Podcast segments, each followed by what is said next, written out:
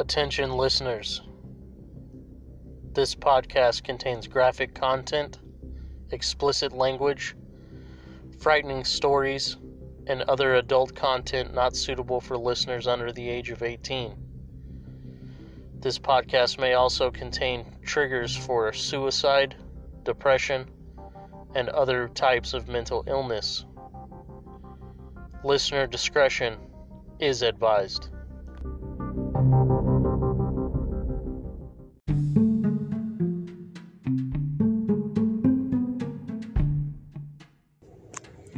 Only in the irrational and unknown direction can we come to wisdom again.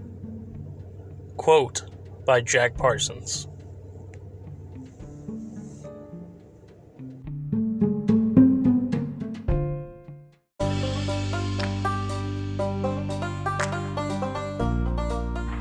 You've done it now. Your curiosity has betrayed you. You've made it to the end of the woods. But there is one problem. The monster who resides here with his bevy of fiendish friends will entangle you with his tales of hauntings and horrors. I pity you, friend, for you were brave enough to dive into the depths of the monster's lair.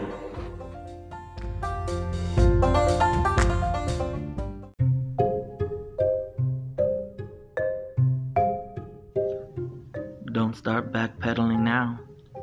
You've gone too far. You're stuck in the monster's lair with the trailer park monster himself, J.D. Hutchins. Enjoy.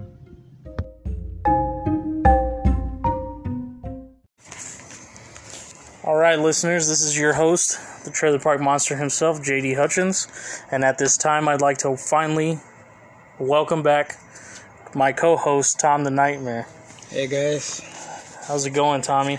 going good. Appreciate all the prayers and well wishes I got. Um, quick update: my dad's home. He's doing good. Um, he's doing amazing. He still said he'll kick my ass even with one leg, so I can't complain. There you go. Uh, so, this week on the podcast, we're going to be talking about an individual by the name of Jack Parsons. Is that someone you've heard of before? Do you know anything about him? Heard of him, but if it's anything like the Alan Parsons Project, probably not. It's not anything like the Alan Parsons Project. Uh, Jack Parsons is a basically a rocketeer that worked for NASA at one point, and basically led his side activities um, come to light. Because of that, the folks in NASA didn't take too kindly, and they basically wrote him out of history. And it wasn't until a, a few years later when the U.S. government realized they couldn't completely ignore his contributions because of what he was into on a personal level, that they finally disclosed, you know, his impact on rocket rocketeering and uh, rocket science. So he's a truly fascinating individual. He basically lived a completely duplicitous life. You know, he was one thing in the lab, he was another completely different thing in life. Okay. Um, kind of like GWAR. Pretty much, yeah. it's like uh, David Brockie versus uh, the character of Oderus Urungus. That would actually be a pretty good match. I'm not gonna lie. Yeah. So uh, yeah, I'm excited to get into it with you. I'm glad to have you back, I'm happy to be back, man. and uh, welcome back into the Monsters Lair. happy to be here, man.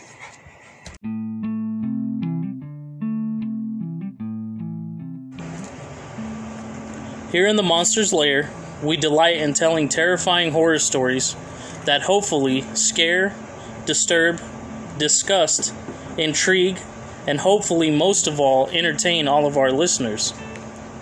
We also enjoy dealing with dabbling in the wonderfully weird. High strangeness can translate to high entertainment in certain cases as well. After all, it is true what many people say, and what Mark Twain, who was eccentric in his own right, who believed his life cycle was tied in with Halley's Comet, and publicly stated, The Almighty has said, no doubt, Now here are these two unaccountable freaks. They came in together, they must go out together. That, reality, is stranger than fiction. This week, in the Monster's Lair, we will be featuring a real person who was strange for his time, but was not the only one. I'm sure some of our listeners are believers in the supernatural and have religious beliefs outside of the normal standard Christian or Catholic spectrum. I'm sure we also have a fair amount of folks who look at the world through the lenses of science and debunk things and think systematically and analytically at everything they experience in life. Well, the subject of our episode this week was both of these. In the world, he was a fascinated participant in the occult, magic, and the unknown. In the lab, he was a stringent technician with masterful skill in mathematics, science, analytics, and statistics. In this week's episode, we will be featuring a handsome, debonair, dapper gentleman genius, scientific phenom, inventor, and master NASA rocketeer. He was also an eccentric, rich, Marxist turned libertarian, effeminate bisexual turned macho playboy, Thelemite, often mistaken as Satanist, believer in chaos magic, quantum mysticism, UFOs, aliens from another planet, and an associate and disciple of Aleister Crowley, and a friend of founding member and man made god of Scientology, L. Ron Hubbard. This week, we are discussing the man, the myth, the legend that is Jack Parsons. The man who proves that belief is in something beyond the normal spectrum of human understanding does not denote a lack of intelligence or gullibility. A man whose life and actions prove you can be a genius in the world of academics and seek a life in the occult and the darkness of the unknown. Without further ado, let's dive into the fascinatingly strange, rigidly scientific, and delightfully dark depths of the life that was Jack Parsons.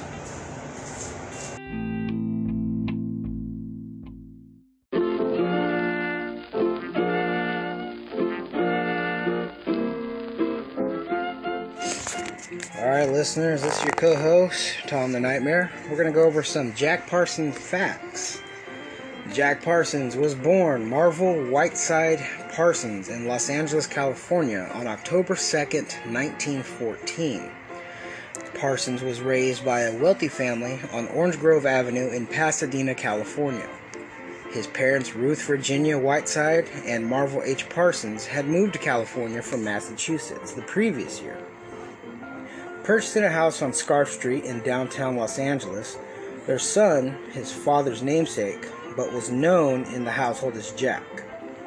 The marriage broke down soon after Jack's birth, when Ruth discovered that his father had made numerous visits to a prostitute, and she filed for divorce in March 1915. Jack's father returned to Massachusetts after being publicly exposed as an adulterer, with Ruth forbidding him from having any contact with Jack. His father later joined the armed forces, reaching the rank of major, and married a woman with whom he had a son, Charles. A half brother, Jack, only met once. Although she retained her ex husband's surname, Ruth started calling her son John, but many friends throughout his life knew him as Jack. Ruth's parents, Walter and Carrie Whiteside, moved to California to be with Jack and their daughter using their wealth to buy an upscale house in Orange Grove Avenue in Pasadena, known locally as Millionaire's Mile, where they would live, to li- live together. Jack was surrounded by domestic servants. Having few friends, he lived a solitary childhood and spent much time reading. He took a particular interest in works of mythology, Arthurian legend, and the Arabian Nights. Through the works of Jules Verne, he became interested in science fiction and a keen reader of pulp magazines like Amazing Stories, which led to his early interest in rock- rocketry. Inspired by science fiction literature, he developed an interest in rocketry in his childhood and in 1928 began amateur rocket experiments with school friend Edward S. Forman. He dropped out of Pasadena Junior College and Stanford University due to financial difficulties during the Great Depression. And in 1934, he united with Forman and graduate student Frank Molina to form the Caltech affiliated Guggenheim Aeronautical Laboratory, or GALCIT, Rocket Research Group. Supported by GALCIT chairman Theodore von Karman in 1939, the GALCIT Group gained funding from the National Academy of Sciences, or NAS, to work on jet assisted takeoff, JATO, for the U.S. military. After the U.S. entered World War II, they founded Aerojet in 1942 to develop and sell JATO technology. The GALCIT group became JPL, NASA's Jet Propulsion Laboratory. In 1943, after a brief involvement with Marxism, in 1939, Parsons converted to Thelema, the English occultist Aleister Crowley's new religion movement. In 1941, with his first wife, Helen Northrup, Parsons joined the Agape Lodge, the Californian branch of the Thelemite Ordo Templi Orientis, OTO, at Crowley's bidding. He replaced Wilfred Talbot Smith as its leader in 1942 and ran the lodge from his mansion on Orange Grove Avenue. At the same time, in 1941, Parsons started to have a sexual relationship with his wife Helen's 17 year old sister Sarah something that was encouraged by his church and Helen. Helen started a relationship with one of the church's most senior members, Talbot Smith. The four of them, along with other Thelemites, ended up moving into a large house together in Pasadena. Drugs flowed freely, as did sexual partners. The lodge attracted negative attention, with the police and FBI receiving allegations that it played host to occult involvement in sexual orgies and black magic. Although upon investigation it was deemed not to represent a threat to national security, the US government heard that Nazi Germany was developing the V 2 rocket, so gave the GALCIT Rocket Research Group, now without Parsons, a grant to develop rocket based weapons, and the group has renamed to the Jet Propulsion Laboratory. At around that time, Parsons was expelled from Aerojet by new majority shareholders who disapproved of his Again, unorthodox and unsafe working methods. Parsons and Ed Forman moved on to and found the Ad Astra Engineering Company. In 1945, science fiction writer and later founder of Scientology, L. Ron Hubbard, moved into the Pasadena Lodge. Sarah took an interest in Hubbard, which made Parsons jealous. He developed a deeper interest in witchcraft and the darker side of magic becoming fascinated by poltergeists and ghostly apparitions. In a bid to conjure up a new lover, he took part in extraordinary rituals where he would masturbate onto magical tablets to the sound of music. After his girlfriend ran off with Hubbard, he decided to create his own girlfriend and summon an elemental. Parsons was expelled from JPL and Aerojet in 1944 due to the lodge's infamous reputation and his hazardous workplace conduct. In 1945, Parsons separated from Helen after having an affair with her sister Sarah, when Sarah left him for L. Ron Hubbard. He conducted the Babalon Working, a series of ritual, rituals designed to invoke the Thelemic gods of Babalon to Earth.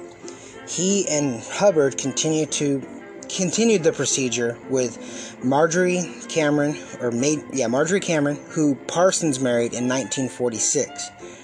After Hubbard and Sarah defrauded him of his life savings, Parson resigned from the OTO and held various jobs while acting as a consultant for Israel's rocket program. Amid the climate of McCarthyism, which was a U.S. government witch hunt for alleged communists, carried out under Senator Joseph McCarthy in the period of 1950 to 1954, instituted loyalty checks under President Harry S. Truman establishing a sweep loyalty investigation of federal employees. Jack was accused of espionage and left unable to work in rocketry. He was also for a time blackballed by NASA and other government organizations which he had associated with. Parsons was considered effeminate as a child. In adult life, he exhibited an attitude of um, ah, machismo. Machismo. I can't really pronounce that, guys. I'm sorry. His FBI file described him as potentially bisexual, and he once expressed experiencing a latent homosexuality. The actor Paul Mathison said he had had a gay relationship with Parsons in the 1950s, though this was disputed by others who knew him. Paul Mathison appeared in the 50s, films, 50s film inauguration of The Pleasure Dome, Night Tide, and other Kenneth Anger films. Parsons had the reputation of being a womanizer and was notorious for frequently flirting and having sexual liaisons with female staff members at the JPL and Aerojet campus.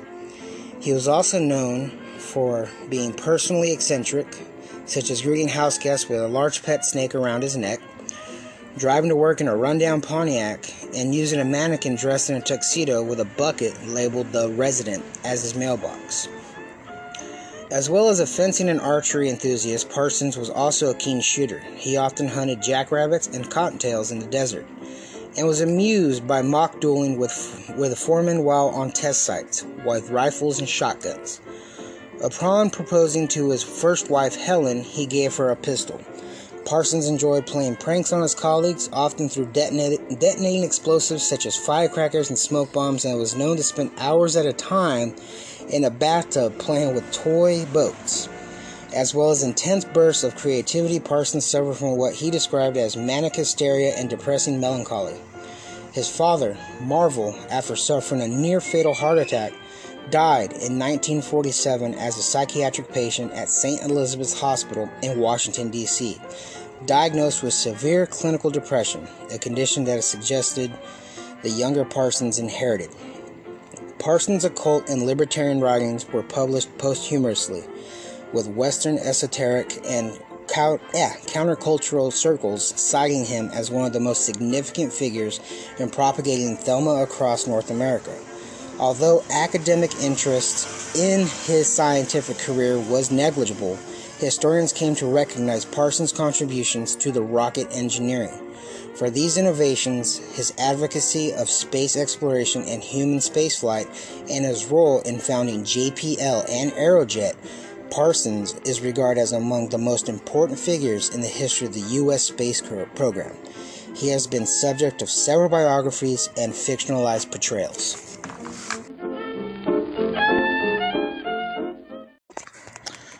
All right, Tommy, now confession time.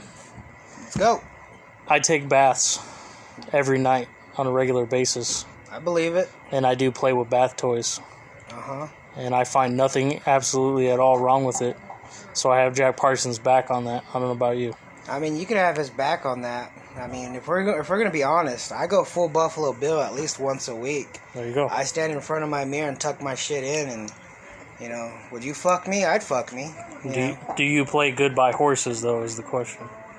Depends on the afternoon. Sometimes it's good goodbye horses. Other times, it's maybe something a little more effeminate.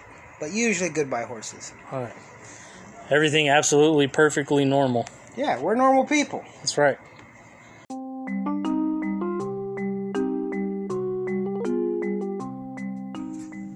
My name is Taylor, and you're listening to The Monster's Lair.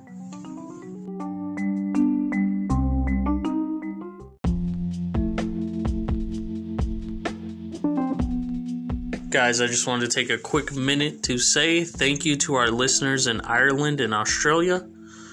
Next to the US, we have a 2% listenership in both of those countries.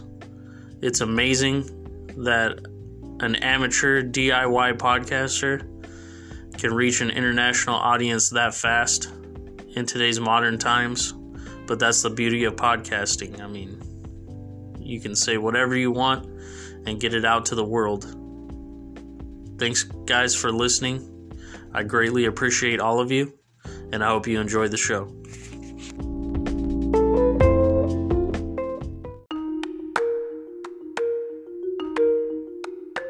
She. Thelema was founded in 1904 by Aleister Crowley. This is the year Crowley claimed to have received the Book of the Law, by an entity known as Aiwass, a voice often heard by Crowley, who he stated was an ancient Egyptian entity, spelled A I W A S S, which was to serve as the foundation of the religious and philosophical system of Thelema. Crowley believed Aiwass was a minister of Hoor-paar-kraat. Horpar Krat in Greek translates to Harpocrates, meaning Horus, the child. Horus was often the ancient Egyptians' national protector, guardian, and patron deity. He was usually depicted as a falcon headed man wearing the sphinx, or a red and white crown as a symbol of kingship over the entire kingdom of Egypt. Hoor-paar-kraat was believed by Crowley to be the central deity of Thelema. The Book of the Law would serve as Thelema's central religious text. To know more about Thelema and Jack Parsons, we must first learn more about Aleister Crowley. Edward Alexander Crowley was born on October 12, 1875 in Royal Leamington Spa in Warwickshire, England. Royal, Royal Leamington Spa, often referred to as just Leamington, is a spa town in Warwickshire, England. Originally a small village called Leamington Priors, it grew into a spa town in the 18th century following the popularization of its water, which was claimed to have medicinal qualities. In the 19th century, the town experienced one of the most rapid expansions in England. It is named after the River Leam, which flows through the town. This is an interesting fact that Crowley, a man who believed in magic, was born in a town on land stated to have magical healing qualities. His parents, Edward Crowley and Emily Bertha Bishop, were evangelical Christians.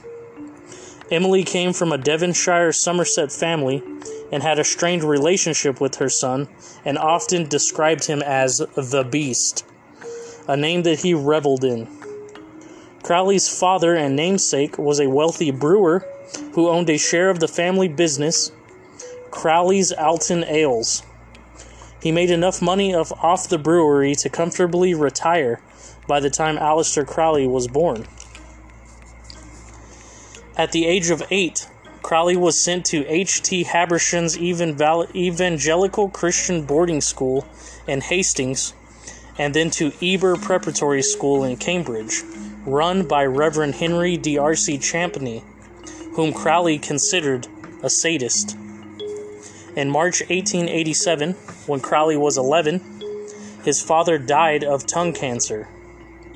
Crowley described this as a turning point in his life and he has always maintained an admiration of his father, describing him as my hero and my friend. Inheriting a third of his father's wealth, he began misbehaving at school and was harshly punished by Reverend Champney. Crowley's family removed him from the school when he developed albuminuria, which is a condition that is pathological and where the protein al- albumin is abnormally present in the urine. Albumin is a major plasma protein normally circulating in the blood. In healthy people, only trace amounts of it are present in urine, whereas larger amounts occur in the urine of patients with kidney disease.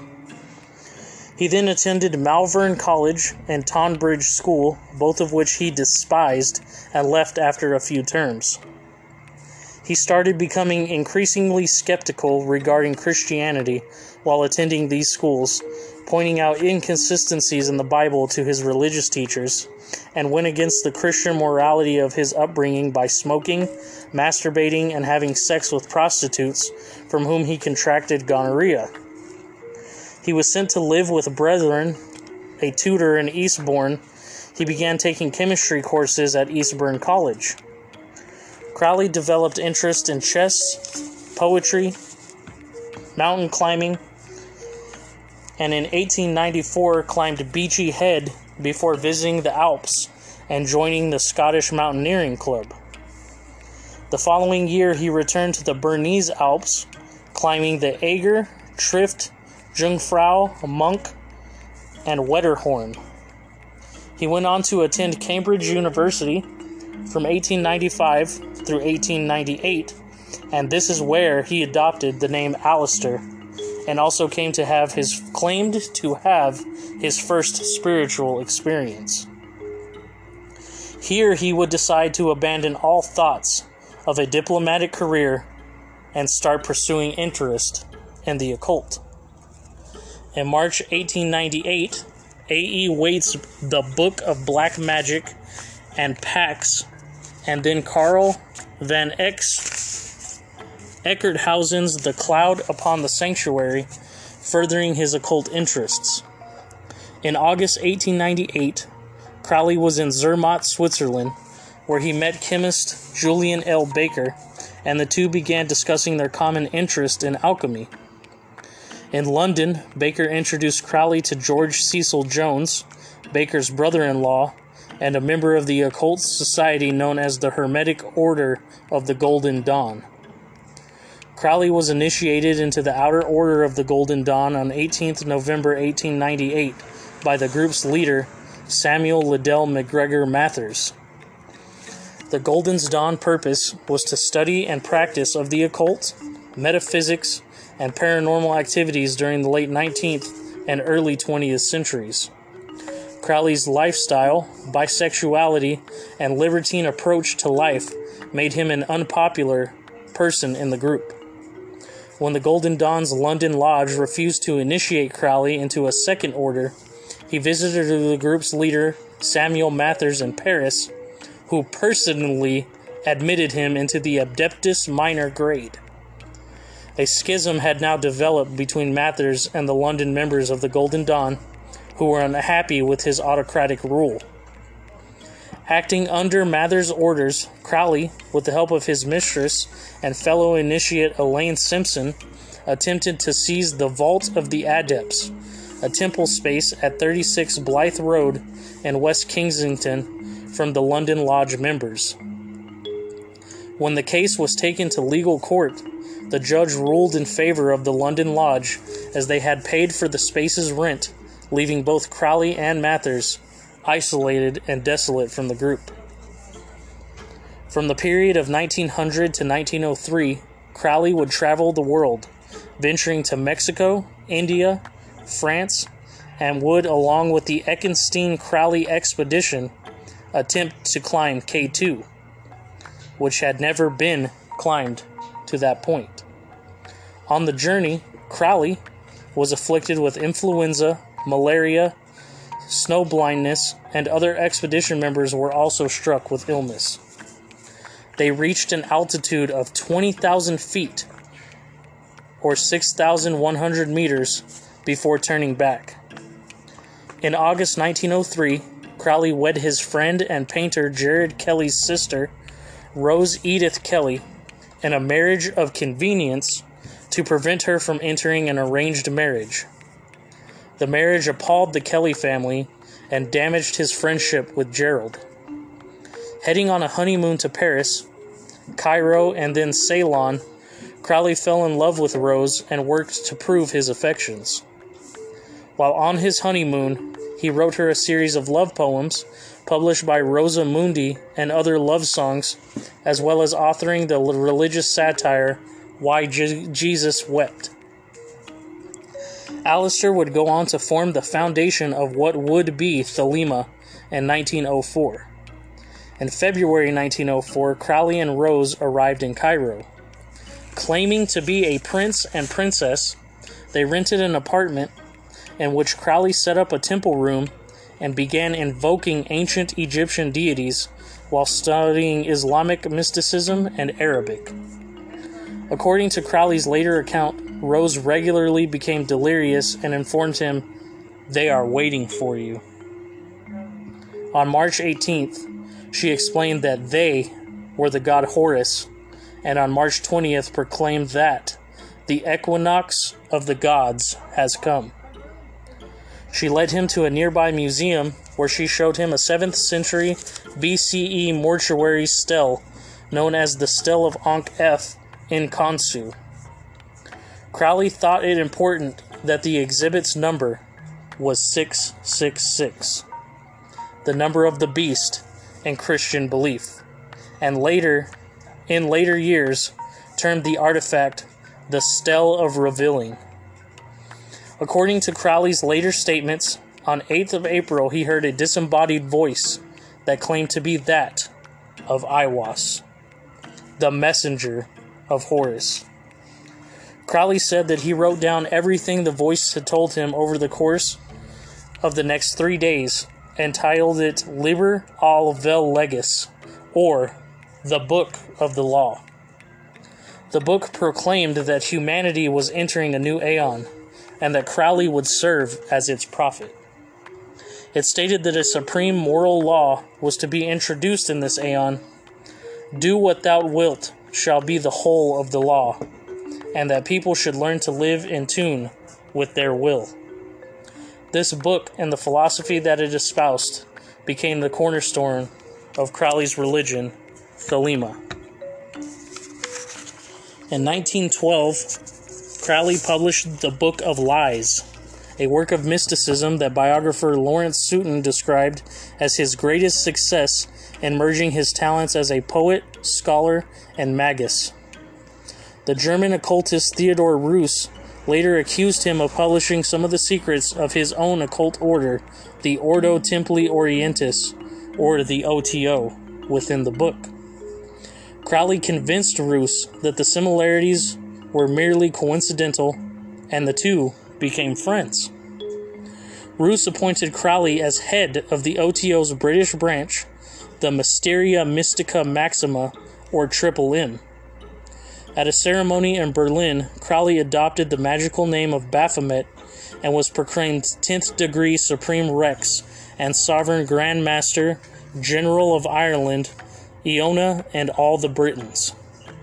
With Reuss's permission, Crowley set about advertising the Triple M and rewriting many OTO rituals, which were then based largely on Freemasonry. His incorporation of the Thelemite elements proved controversial in the group. Fascinated by the OTO's emphasis on sex magic, Crowley devised a magical working based on anal sex and incorporated it into the syllabus for those OTO members who had been initiated initiated into the 11th degree.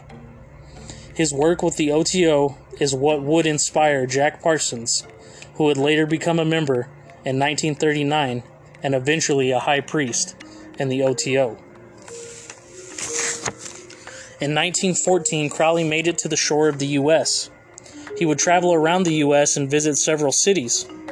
Arriving in New York City, he moved into a hotel and began earning money writing for the American edition of Vanity Fair and undertaking freelance work for famed astrologer Evangeline Adams.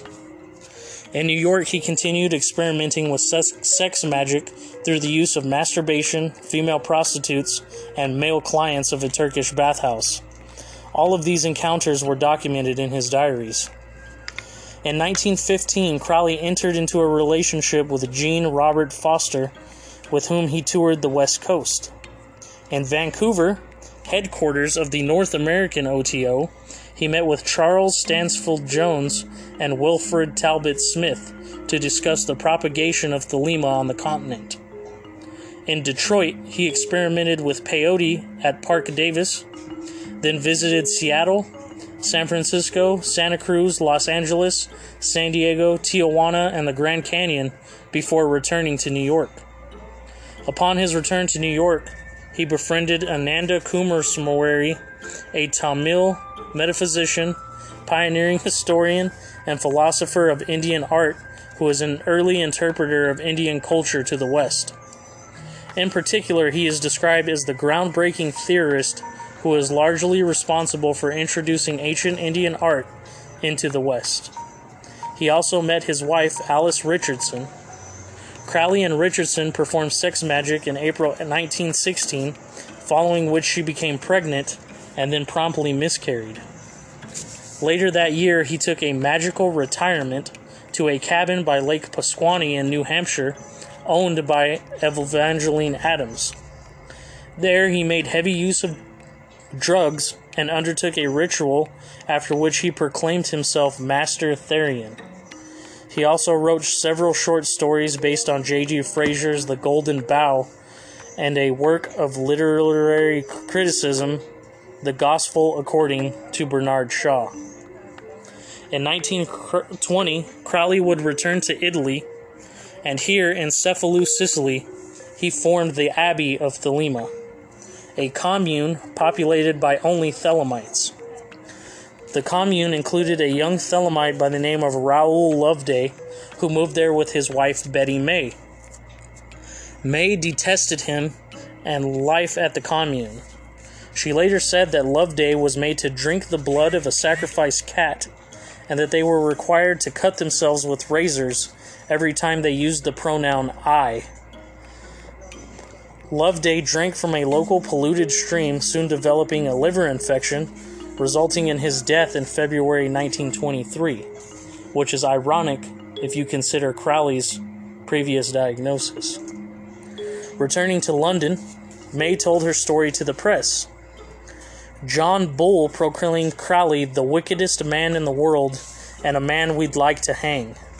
And although Crowley deemed many of their accusations, accusations against him to be slanderous, he was unable to afford the legal fees to sue them. As a result, John Bull continued his attack, with its stories began repeated in newspapers throughout Europe and North America. The fascist government of Benito Mussolini learned of Crowley's activities, and in April 1923, he was giving a deportation notice forcing him to leave Italy. Without him, the abbey closed. In the latter half of Crowley's life, he was plagued by several illnesses, including asthma. When the Second World War broke out, Crowley wrote to the Naval Intelligence Division offering his services, but they declined. He associated with a variety of figures in Britain's intelligence community at the time, including Dennis Wheatley, Roald Dahl, Ian Fleming, and Maxwell Knight, and claimed to have been behind the V for Victory sign first used by the BBC, but this has never been proven. In 1940, his asthma worsened, and with his German produced medication now unavailable thanks to the occupation of Nazi forces, he returned to using heroin, once again becoming addicted. As the Blitz hit London, Crowley relocated to Torquay, where he was briefly hospitalized with asthma and entertained himself with visits to the local chess club. Tiring of Torquay, he returned to London, where he was visited by American Thelemite Grady McMurtry, to whom Crowley awarded the title of Hymenaeus Alpha. Grady McMurtry was originally recruited to the OTO by none other than our friend, Jack Parsons.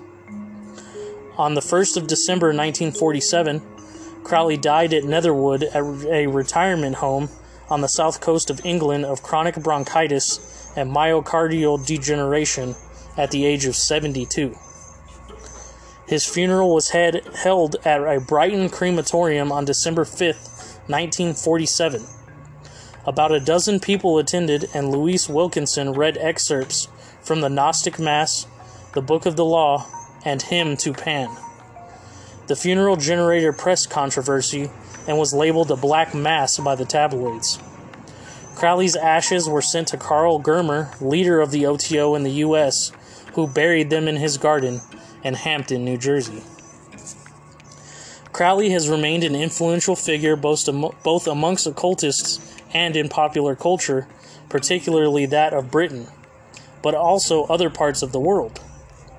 Crowley was an extreme representation of the dark side of the occult and was the most notorious occultist figure of the 20th century. Thelema continued to develop and spread following Crowley's death. In 1969, the OTO was reactivated in California under the leadership of Grady McMurtry himself. In 1985, its right to the title was unsuccessfully challenged in court by a rival group, the Society Ordo Templi Orientis, led by Brazilian Thelemite Marcelo Ramos Motta. Another American Thelemite is the filmmaker Kenneth Anger. He, if he sounds familiar, he is a filmmaker who frequently featured the actor Mathis, who was in the United Kingdom Kenneth Grant propagated a tradition known as Typhonian Thelema through his organization, the Typhonian OTO, later renamed the Typhonian Order. Also in Britain, an occultist known as Amado Crowley claimed to be Crowley's son. This has been refuted by academic investigation. Amado argued that Thelema was a false religion created by Crowley to hide his true esoteric teachings, which Amado claimed to be propagating. Over time, the OTO has faded into secrecy and obscurity, but there are surely those out there still secretly practicing.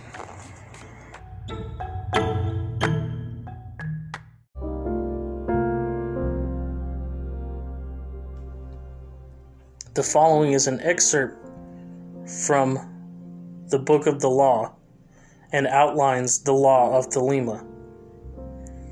This book lays down a simple code of conduct. Do what thou wilt shall be the whole of the law. Love is the law, love under will. There is no law beyond do what thou wilt. This means that each of us stars are to move on our true orbit as marked out by the nature of our position, the law of our growth, the impulse of our past experiences. All events are equally lawful, and every one necessary in the long run, for all of us in theory, but in practice, only one act is lawful for each one of us at any given moment. Therefore, duty consists in determining the experience the right event from one moment of consciousness to another. Each action or motion is an act of love, the uniting with one or another part of Nuit. Each such act must be under will, chosen so as to fulfill and not to thwart the true nature of being concerned. The technical methods of achieving this are to be studied in magic or acquired by personal instruction from the Master Therion and his appointed assistants.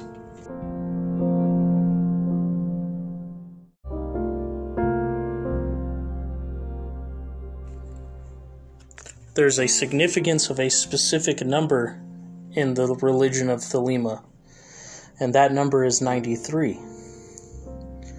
The number 93 is of great significance in Thelema and with Aleister Crowley with the writing of the Book of the Law, also known as Liber Al vel Legis. The central philosophy of Thelema is in two phrases from Liber Al Do what thou wilt shall be the whole of the law, and love is the law, love under will. The two primary terms in these statements are will and love, respectively. In the Greek language, they are thelema, will, and agape, love. Using the Greek technique of isopsephy, which applies a numerical value to each letter, the letters of each of these words sum to 93. So the Greek spelling of thelema is 9 plus 5 plus 30 plus 8 plus 40 plus 1 equals 93. The Greek spelling of agape, 1 plus 3 plus 1 plus 80 plus 8 equals 93.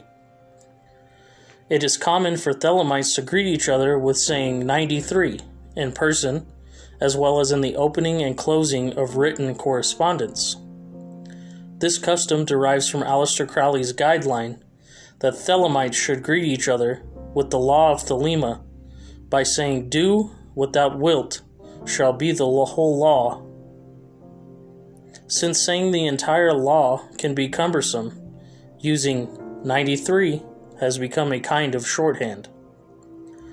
There's an interesting scene from one of my favorite documentaries, Hellier 2, where the members of the team have an encounter with 93 in the context of Thelema and is extremely compelling entertainment. They learn this fact from an expert on the occult. This leads to another conversation of ongoing synchronicities around paranormal activity and high strangeness occurrences. They also discussed Jack Parsons' experiments being a possible trigger for UFO and alien abduction activity. These occurrences are best explained in a theatrical movie of all things called Repo Man, where a character by the name of Miller opines on the subject. A lot of people don't realize what's really going on. They view life as a bunch of unconnected incidents and things. They don't realize that there's this like lattice of coincidence that lays on top of everything. I'll give you an example, show you what I mean. Suppose you're thinking about a plate of shrimp. Suddenly somebody will say like plate or shrimp or plate of shrimp out of the blue, no explanation. No point in looking for one either.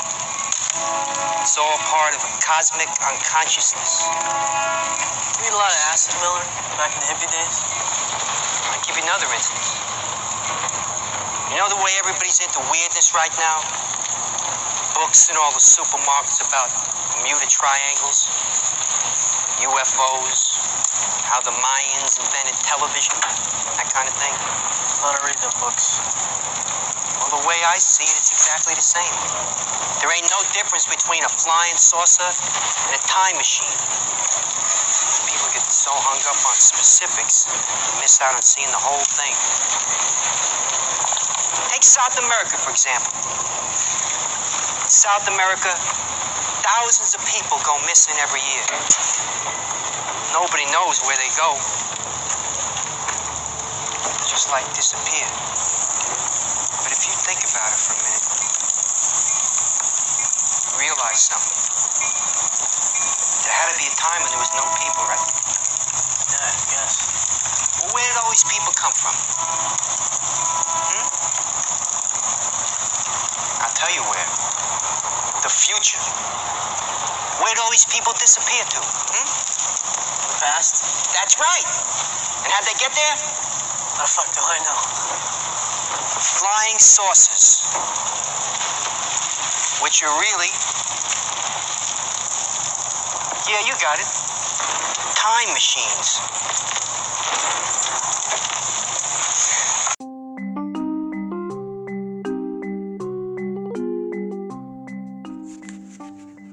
I just want to take a couple, few seconds to apologize for all the background notification sounds.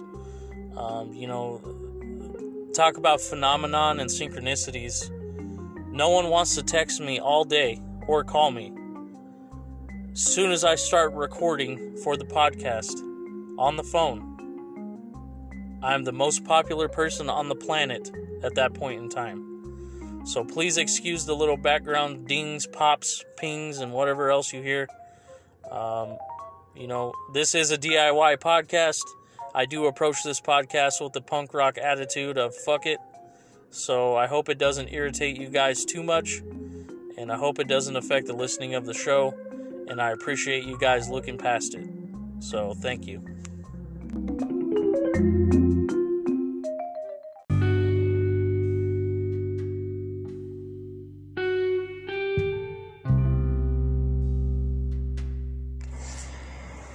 Alright, so we're going to talk about Jack Parsons and L. Ron Hubbard and their Babalon working. In 1945, now disassociated with the JPL and Aerojet, Parsons and Forman founded the Ad Astra Engineering Company, under which Parsons founded the chemical manufacturing Vulcan Powder Company. Ad Astra was subject to an FBI investigation under suspicion of espionage when security agents from the Manhattan Project discovered that Parsons and Forman had procured a chemical used in a top secret project for a material known only as X metal. But they were later acquitted of any wrongdoing. Parsons continued to financially support Smith and Helen although he asked for a divorce from her and ignored Crowley's commands by welcoming Smith back to the parsonage. Jack's palatial estate in Pasadena was operated as his home base. When his retreat was finished, Parsons continued to hold OTO activities. at the parsonage but began renting rooms at the house to non Thelemites, including journalist Nieson Himmel. Manhattan Project physicist Robert Cornog and science fiction artist Louis Goldstone, Parsons attracted controversy in Pasadena for his preferred clientele.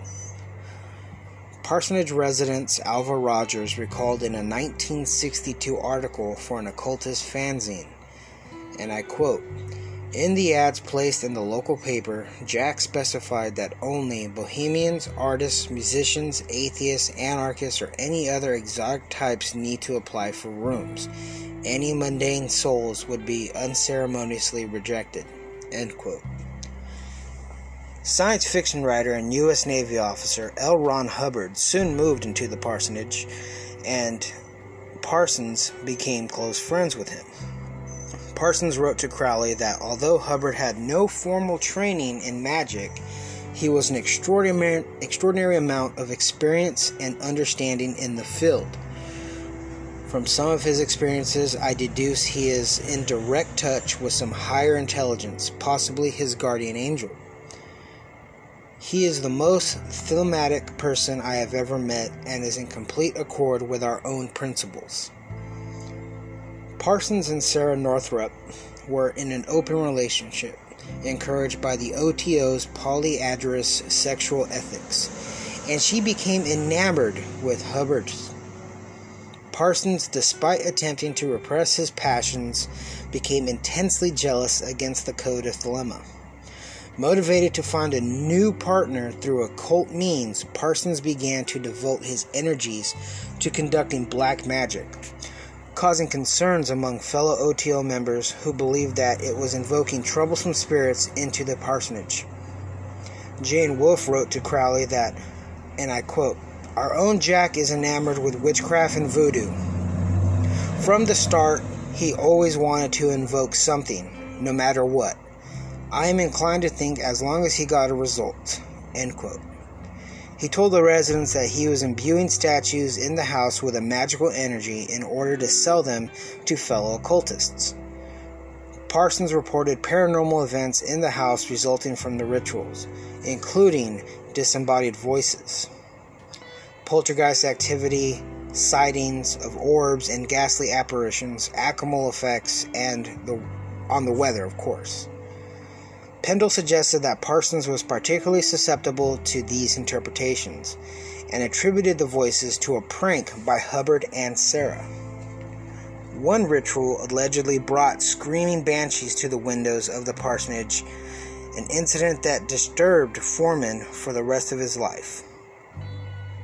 In December 1945, Parsons began a series of rituals based on Enochian magic during which he masturbated onto magical tablets accompanied by Sergei Prokofiev's second violin concerto.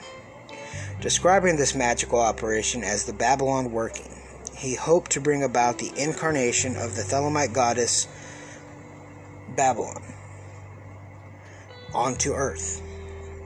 He allowed Hubbard to take part as his scribe, believing that he was particularly sensitive to detecting the magical phenomenon. As described by Richard Metzger, quote, Parsons jerked off in the name of spiritual advancement, end quote, while Hubbard scanned the astral plane for signs and visions. Their final ritual took place in the Mojave Desert in late February of 1946, during which Parsons abruptly decided that his undertaking was complete. On returning to the parsonage, he discovered that Marjorie Cameron, an unemployed illustrator and former Navy WAVE or WAVE women accepted for voluntary emergency services, had come to visit, believing her to be the elemental woman and manifestation of Babalon that he had invoked. In early March, M. Parsons began performing sex magic rituals with Cameron, who acted as his Scarlet Woman, while Hubbard continued to participate as the scribe. Unlike the rest of the household, Cameron knew something at first of Parsons' magical intentions, and I quote, I didn't know anything about the OTO. I didn't know that they had invoked me. I didn't know anything, but the whole house knew it. Everybody was watching to see what was going on. End quote. Despite this ignorance and her skepticism about Parsons' magic, Cameron reported her sightings of a UFO to Parsons, who secretly recorded the sighting as a materialization of Babalon. Inspired by Crowley's novel Moonchild, made in 1917, Parsons and Hubbard aimed to magically fertilize a magical child through immaculate conception, which, which would then would be born to a woman somewhere on earth nine months following the working's completion and would become the Thelemic Messiah embodying Babalon. To quote Metzger, the purpose of the Babalon working as a daring attempt to shatter the boundaries of space and time, facilitating, according to Parsons, the emergence of Thelema Aeon of Horus. When Cameron departed for a trip to New York, Parsons retreated to the desert where he believed that a perpet- per, per, per, preternatural entity psychographically provided him with Liber 49, which represented a fourth part of Crowley's The Book of Law, the primary sacred text of Thelema, as part of a new sacred text he called the Book of Babalon. Crowley was bewildered and concerned by the endeavor, complaining to Germer of being fairly frantic when I contemplate the idiocy of the louts, believing that Babalon working was accomplished. Parsons sold the parsonage to developers for $25,000 under the condition that he and Cameron could continue to live in the coach house, and he appointed Roy Leffingwell to head the Agape Lodge, which would now have to meet elsewhere for its rituals. Parsons co founded a company called Allied Enterprises with Hubbard and Sarah, into which Parsons invested his life savings of $20,970. Hubbard suggested that with this money they travel to Miami to purchase three yachts, which they would then sail through the Panama Canal to the west coast, where they could sell them for a profit.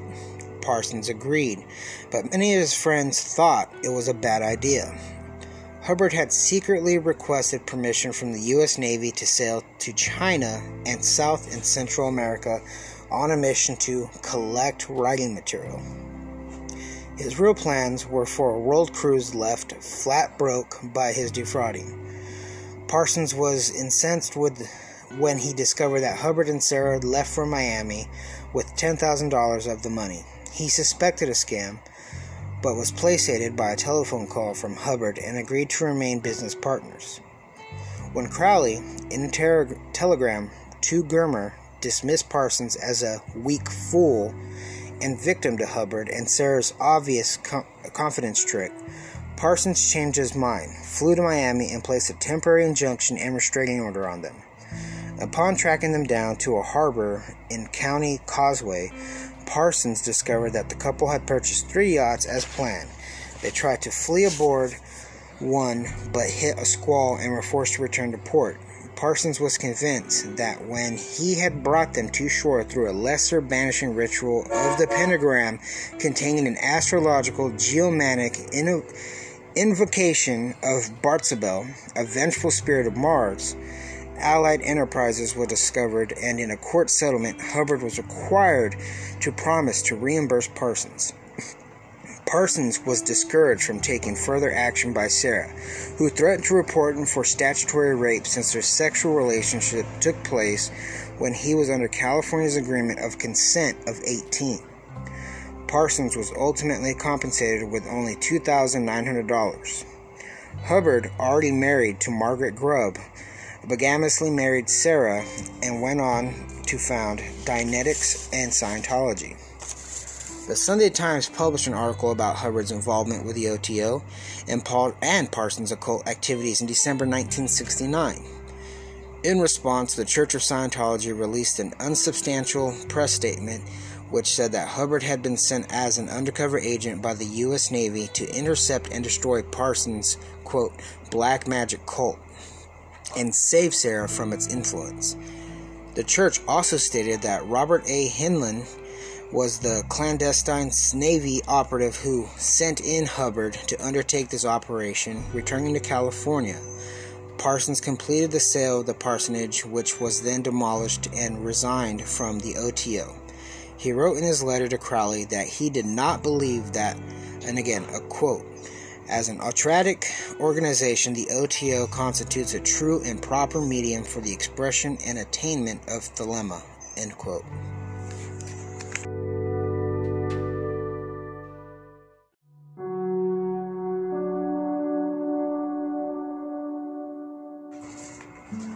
In 1952, Parsons reconciled with Cameron, and they resumed their relationship and moved into a former coach house on Orange Grove Avenue.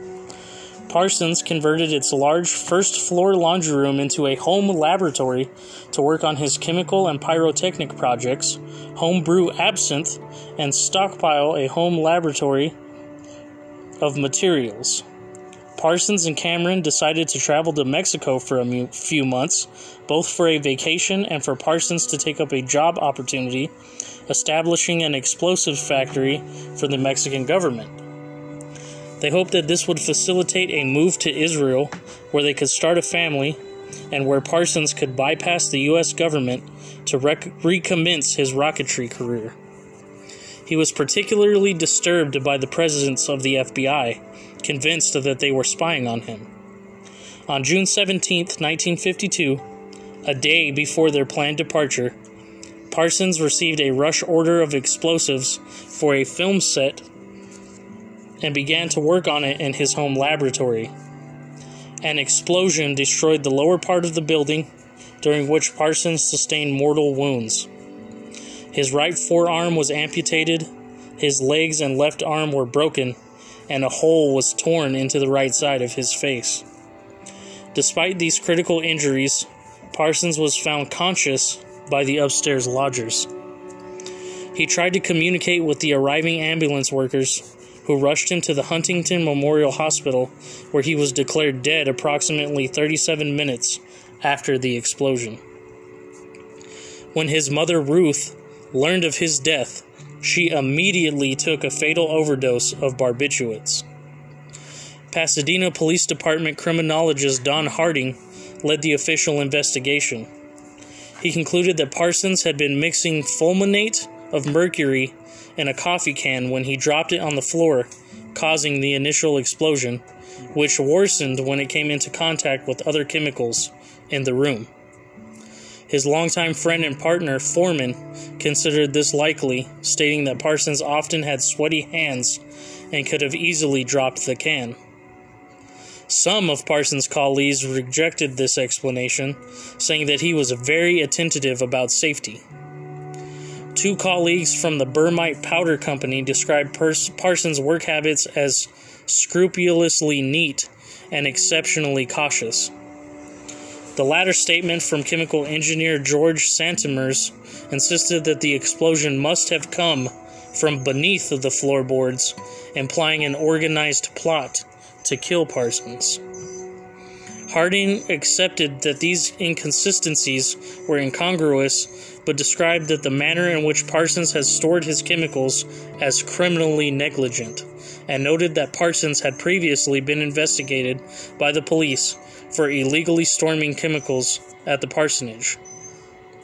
He also found a morphine filled syringe at the scene, suggesting that Parsons was narcotized. The police saw insufficient evidence to continue the investigation and closed the case as an accidental death. Jack Parsons' legacy is one of duality. He had great impact on both the occult and scientific communities. English Thelemite Kenneth Grant believed that Parsons' Babalon working marked the start of the appearance of flying saucers in the skies, leading to phenomena such as the Roswell UFO incident and the Kenneth Arnold UFO sighting. He viewed the summoning of the goddess Babalon as a trigger for UFO phenomena. Parsons was a six foot two, charismatic, and considered the James Dean of the occult, according to occult writer Richard Metzger, who we've mentioned previously. Parsons was responsible for seven U.S. patents related to rocketry and science. He was also the biggest influence, aside from Crowley and Anton LaVey, for Western mysticism. He was a disciple of the wickedest man alive, Aleister Crowley. Scientology founder L. Ron Hubbard performed magic rituals with him, stole his girlfriend, and conned him out of his life savings. The rockets that he helped develop eventually put the U.S. on the moon. He was a dapper, strapping, gentleman, scientific genius patriot who laughed and scoffed in the face of conventional thinking. He was also a high priest of magic, a ritualistic sex participant, and an outcast among outcasts. He befriended some of the most notorious men in Western culture and died from a shocking, still controversial accident at a relatively young age. He is an example that belief in the strange and dark side of what's out there does not show a lack of intelligence or sanity, nor a gullibility. Jack Parsons was an imperfect man in an imperfect world and lived life how he felt it should be lived without regard to what anyone thought of him or his friends.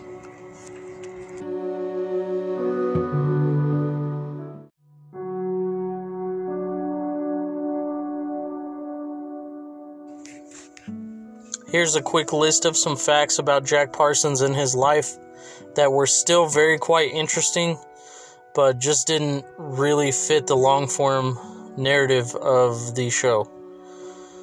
So, number one, there's a crater on the moon named after him. The crater is simply called Parsons, and it's located on the dark side of the moon, of course. Number two, he worked for Howard Hughes. In order to make ends meet later in his life, Parsons worked for another eccentric figure, the aviator himself, at Hughes Aviation. According to the Daily Dot, Parsons smuggled secret documents relating to some of Hughes's projects out of the company, which caused him legal trouble as he happened to also be working for the Israeli government at the time. Number 3. He was in the original Suicide Squad. According to Air and Space, Parsons, his childhood friend, and engineer Ed Forman, and Caltech grad student Frank Molina were dubbed the Suicide Squad when they started running rocket experiments on campus by concerned students. This was al- almost 20 years later before the phrase premiered in DC Comics. It's also a grim nickname and a harbinger of things to come. Number four, he was a writer of poetry. He wrote the following I height Don Quixote.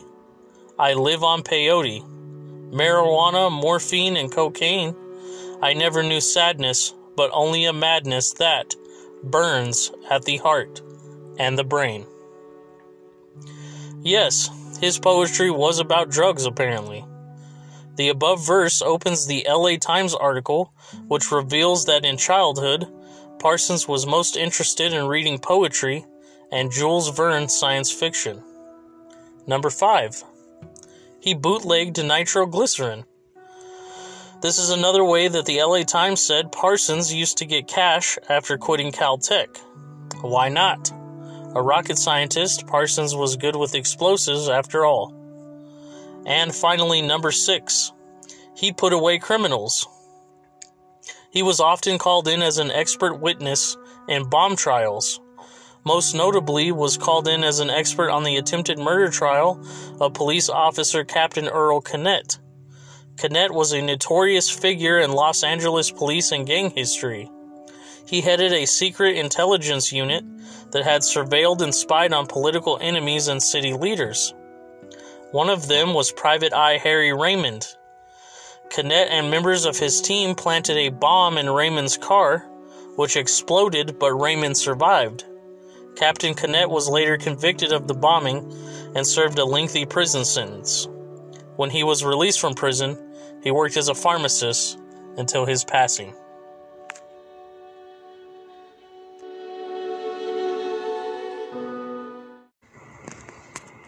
All right, listeners, uh, one word to describe Jack Parsons, our, the subject of our episode this week, would be exuberant.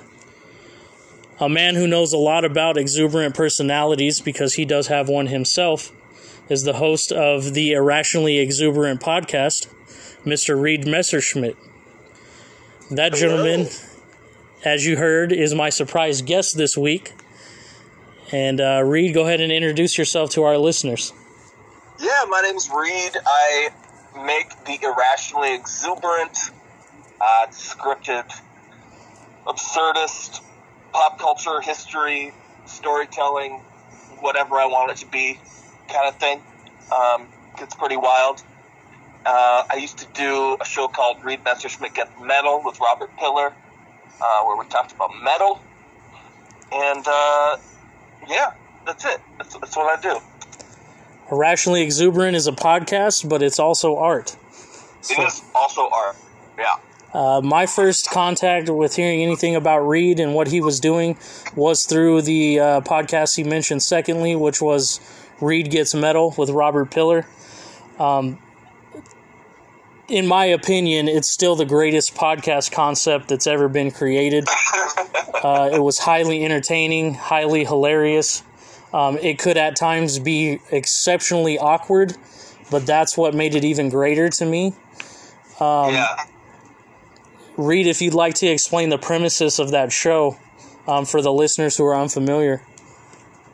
Yeah, so um, I realized at some point that I knew nothing about metal, uh, like heavy metal music, any of the forms of metal. I was, you know, sort of familiar with. Uh, I mean, I know Metallica. I, I was a teenager in the '90s. I couldn't avoid Metallica, um, and a few other things, Sabbath and whatnot. Um, but I hadn't really dove into it, and it seemed to be like it was this vast, like subculture that was completely cut off from like the greater monoculture or whatever you want to call it. Um, and I wanted to figure out what it was about. And I worked with this guy named Robert, who is covered in tattoos and loves uh, black metal and cattle decapitation. And uh, he seemed a little scary to me, um, but he turned out not to be. He's a real sweetheart. Uh, so I, you know, uh, we just explored metal. Every week he would bring a new band to the table, and I would just dive in and listen to everything they ever put out, and we'd talk about it. It was fun. The only two questions I have regarding uh, Reid Gets Metal are number one, do you still love Slayer? And two, do you still absolutely hate folk metal? Oh man, yes. I'm gonna address two first because I so much hate folk metal. I mean, I haven't like explored much of it um, beyond what Robert Elevete uh, specifically. I just I cannot stand. Um, and yes, I like Slayer. I saw Slayer live not too long ago, and it was great. That was another great element of your guys' show was um, you and Robert coming back at the uh, start of every episode and describing the local metalheads that you encountered at various shows. Uh, because I've been there, done that, and I live that lifestyle. I've been a metalhead since like seventh grade. Yeah. Um, you know, we got into gateway bands like stuff that you absolutely hated, like Slipknot, Limp Bizkit, you know, all that cool new uh, rap metal stuff. And then from there, just escalated into heavy bands. But I've seen just about everything you can possibly see at a heavy metal show. So it was a delight to know that metalheads in Fargo are the same as they are out here in the West Coast. You know, you always have that one shirtless, sweaty guy. Uh, You always have the guy that was drunk before he showed up. right. Um, you always have the guy that's just, uh, you know, the uh, what we call in the uh, genre the impress me bro. He's gonna stand at the front in the very front of the crowd with his arms crossed until he sees something he likes, and then past that point he's all in. So Absolutely. I, I mean, still to this day, my favorite thing that I've ever seen at a concert was right in front of Robert and I. There was this guy. Oh, what was he wearing? He was dressed in some ridiculous like hand outfit or something. I, I don't. He'd been in some bar crawl and he was wearing some ridiculous onesie.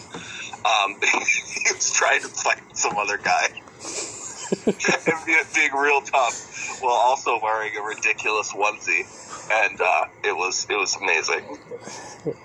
I I bet, dude. I mean, uh, metal has given me some of my favorite memories of all time. So I'm yeah, forever you in- know, I am I'm so glad that we did it.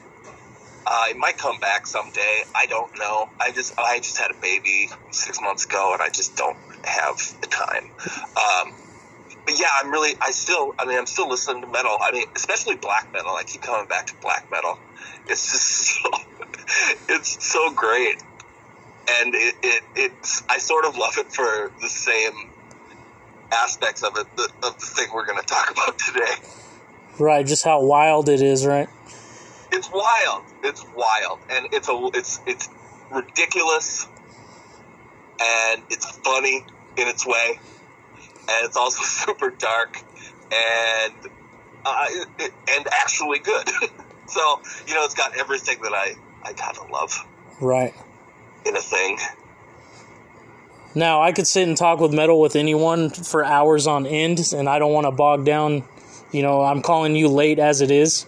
Um, you know, I'm on West Coast time, so the sun's still up here.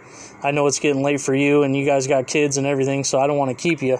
But uh, the reason I got in contact with you was because you reached out on Instagram and said, Hey, I'm available to be a guest. And to my surprise and amazement, you gave a small time DIY podcaster a chance, and I appreciate you for that. And I'm grateful to have you as a guest. Um, the topic that we are covering this week is on the individual known as Jack Parsons. Um, and, uh, you know, I was just fascinated by Jack's life story. Um, you know, you have this guy that's completely duplicitous. Um, on one side, he's like a stringent, scientifically based mind in the laboratory. I think he has something like seven U.S. patents to his name. Um, basically, without his work in the rocketeering field, we would have probably never gotten to the moon. And then on the flip side of this, he's, you know, basically a lackey of Aleister Crowley. And he was in all these dark secret orders. And he had these crazy stories of being out of his mind on drugs in the middle of the desert, you know, masturbating onto pentagrams for the sake of uh, participating in what they believe to be ritualistic sex magic. So it's like, Ma- masturbating on pentagrams while L. Ron Hubbard took notes. right, exactly. Don't forget that aspect of it. Right. You have the guy that eventually would go on to form another completely nuts religious, you know, community in Scientology. And he started out basically writing notes about a dude whacking off onto a pentagram in the Mojave. So it's like, okay, that's a guy I want to follow. Yeah. Pr- pretty amazing. So in um in your research, because I feel like you've covered some of these topics for the irrationally exuberant, uh, what are some of the most fascinating facts that you uncovered in dealing with Crowley or Parsons? You know, okay, so I I did a deep dive into Crowley this week. Um, uh, I mean, I, I've been aware of him. I've read some Crowley. I like stuff like that. I would consider myself a true agnostic about just about everything. Um, you know, I, I, I like reading about UFOs. Like reading about cults. Um, it's all it's all possible. We don't know that much when you get down to it. I think we're learning in like quantum physics that everything we know might not be correct. Right. So I like to keep an open mind. And uh, Crowley is probably the most interesting human being that's ever lived. Uh, he has kind of his influence just radiates out so many different directions. Terrifying. Absolutely, absolutely, yeah. And I, uh, aside from being one of the most fascinating people that ever lived, he's also one of the worst people that ever lived. I, I would say. Um, it's it's uh, uh it's been a, a dark week getting into his stuff. Um, I- there's just so much. Yeah. so so much to talk about. Um, I read the book of the law for the first time this week. Yeah, talk about blowing your own mind, getting into some of that text, and just Oh, his boy. writing style alone, trying to grasp that. it is a chore. Um, but it is pretty, uh, you know, he had something. He did have something. Uh, I think that this, the the biggest shock was reading the Book of the Law and kind of um, uh, kind of feeling the influence that he has in our modern society. Right. Uh, um, all for worse, I would say. All for worse. Not for better or for worse. All for worse. Right. uh, it's it's just the whole. It, it, feels like it exists in the background of everything that's going on right now. I don't know if it does. I'm not like uh, much of a conspiracy guy, but um, the tone of the Book of the Law feels like it is very present these days. Right. Yeah, I would definitely agree. It's um, you know, that's the thing about doing these paranormal type subjects on podcasts is like, uh, I don't want to go too far down the rabbit hole and come out wearing a tinfoil hat. But Right. you know, you come across some of these um, links, some of the relationships these guys have, and you see like, oh, this guy was in this organization and he was friends with this guy, and then you kind of look, step back and look at it for the broader view, and it's like, whoa, you know, it kind of I opens mean, your eyes. the biggest one, right, is that there's a solid chance that Crowley uh, was Barbara Bush's father. Right. Uh, that's uh, something. That his his uh, her her mother spent a significant amount of time with Crowley in England. I think they were in England at the time. He, he moved around so much, I'm not sure. But um, she spent a lot of time with him. Um, her sister was very close, Crowley, and uh, after she left, eight months later, she gave birth to Barbara Bush, which is just insane. Yeah. Yeah, uh, that's uh, it's troubling to say the least. Are you like me? Do you miss the good old days when Bush was the bad president? Oh God! I mean, he's still the bad president, but he's so, he's yeah. I, I do a little bit. I hate how I hate that I do, Right. but um, yeah, a little bit. My wife and I often talk about that. Like, do you remember how much fun we used to make of him? And like when we were in high school and watching all his decisions and you know all his mispronunciations on these, uh, you know, talks that he would do, and then the whole thing where he couldn't figure out how to open the door, and then you know choking on a pretzel, falling off the couch, and almost dying. and like Yeah. just all that stuff and like you know we thought that was the most ridiculous thing at the time and then you fast forward to the times we're in now and it's like uh, i kind of miss bush a little bit Yeah, right. You know, and uh, uh, I gotta say, Donald Trump kind of looks like if Aleister Crowley, you know, had been addicted to Cheez Whiz instead of heroin. right that's a great observation They do. They look similar. yeah Um, excuse excuse my dogs there in the background Yeah, uh, yeah, it's, it's bad times. Um, but yeah, the, the the Crowley stuff about the elect and not caring about anybody but yourself and the advancement of power. Um, mm, yeah, it feels very true. right Life. seems like someone along the way was actually listening Right, right. I mean, you can you can be as skeptical as you want about his mystical powers and Thelema and all of that. I certainly am real skeptical. Um, but his ideology, eh, is- it's it's it, it caught on. Right. Basically, the core concept of the only thing is the will. Um, you know, your will, and you know, do what thou wilt, and all that good stuff. Yeah, you can really convince yourself that there is uh, a giant visible cabal of Thelemites uh, running the world right now Right. that are and uh, pretending to be Christians. right. Now, I don't want to go too far into that rabbit hole because we might get Clintoned, but uh, on Jack Parsons, you know, Yeah, since he, he is our central subject. He's a little more easy to contain. Yeah. Uh, I yeah. get the feeling that you know Jack, he you know living the solitary childhood that he did, a lot of that contributed to his outlandish behavior later on in life. Um, you know he he grew up rich and all that, and yeah, they were wealthy, but basically he sequestered himself into his bedroom and just read all day. Didn't have really that many friends. Um, you know his parents didn't let him do too much. It was basically like, hey, you're gonna you know go through the system how it is and be this and you know he was anti everything that his parents kind of wanted him to be and i think that's a lot to do with how he turned out yeah. Go to your room and summon a demon.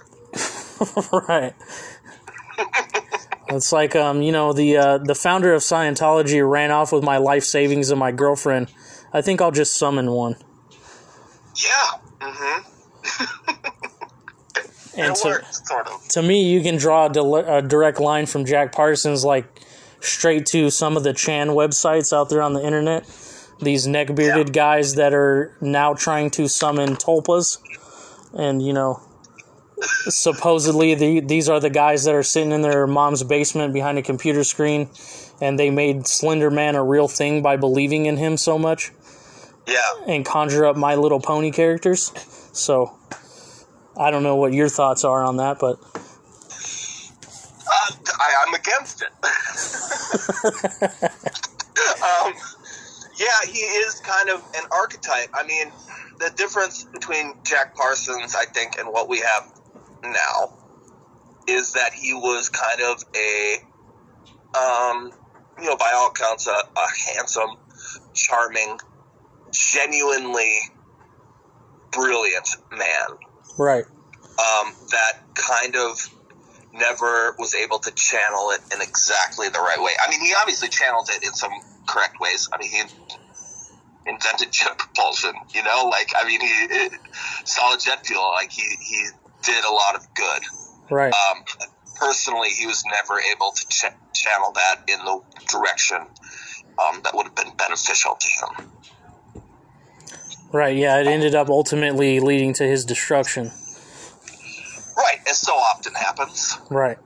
Um, but yeah, a lot of the guys um, doing the same thing, um, getting getting uh, derailed by esot- esoteric and uh, darker and weirder and crueler ideologies. Um, they are lacking his good qualities, Right. right? And then you end up with the guys we have to this day. Yeah, yeah, that's them. They're they're all the bad stuff and none of the good. It's like if you know if Michael Jackson hadn't been capable of writing Billie Jean, you know, he'd just been like a guy you didn't want living next to you. Right, he was just a guy that could dance, but didn't have any music to dance to. Yeah, like oh man, yeah, that guy Mike next door, he's a great dancer, but don't let the kids. Don't let the kids near his house. Right. Yeah. Yeah. Now, what do you make of all this um, pedophile ring talk that we're embroiled in at the moment? Do you think that's something that's factual? Do you think it's being blown out of proportion? That's something that's real that's just getting carried away? Well, it's definitely being blown out of. Well, I don't know what to think about it. What do you think about it? Well, if I may put my tinfoil hat on just for a little bit, I think a lot of it is blown out of proportion for the sake of a diversionary tactic. Yeah. Like, hey, look over here. Um, you know, this, there's this thing going on. You don't care about what we're doing here in the White House. There's bigger problems afoot. Right. but at the same time, obviously there was issues with um, you know the whole Epstein thing. I mean, I don't think he's completely innocent. Um, and then you have Ghislaine Maxwell, her part that she played in the whole ordeal. I don't think all of that is completely false, which is sad. Um, but at the same time, I don't think it goes all the way down to like a cult level, like they're painting a picture of it. Or Yeah. you know, if you go back even further or even deeper down into the wormhole, you get into the lizard people and the Illuminati and the Denver airport and all that good stuff. So, It all connects, doesn't it? right, everything's it, it connected. all if you if you go deep enough, it all connects, and a lot of it. I mean, a lot of it connects back to Crowley, and a lot of you know the Jack Parsons thing is like. I mean, I love reading about UFOs.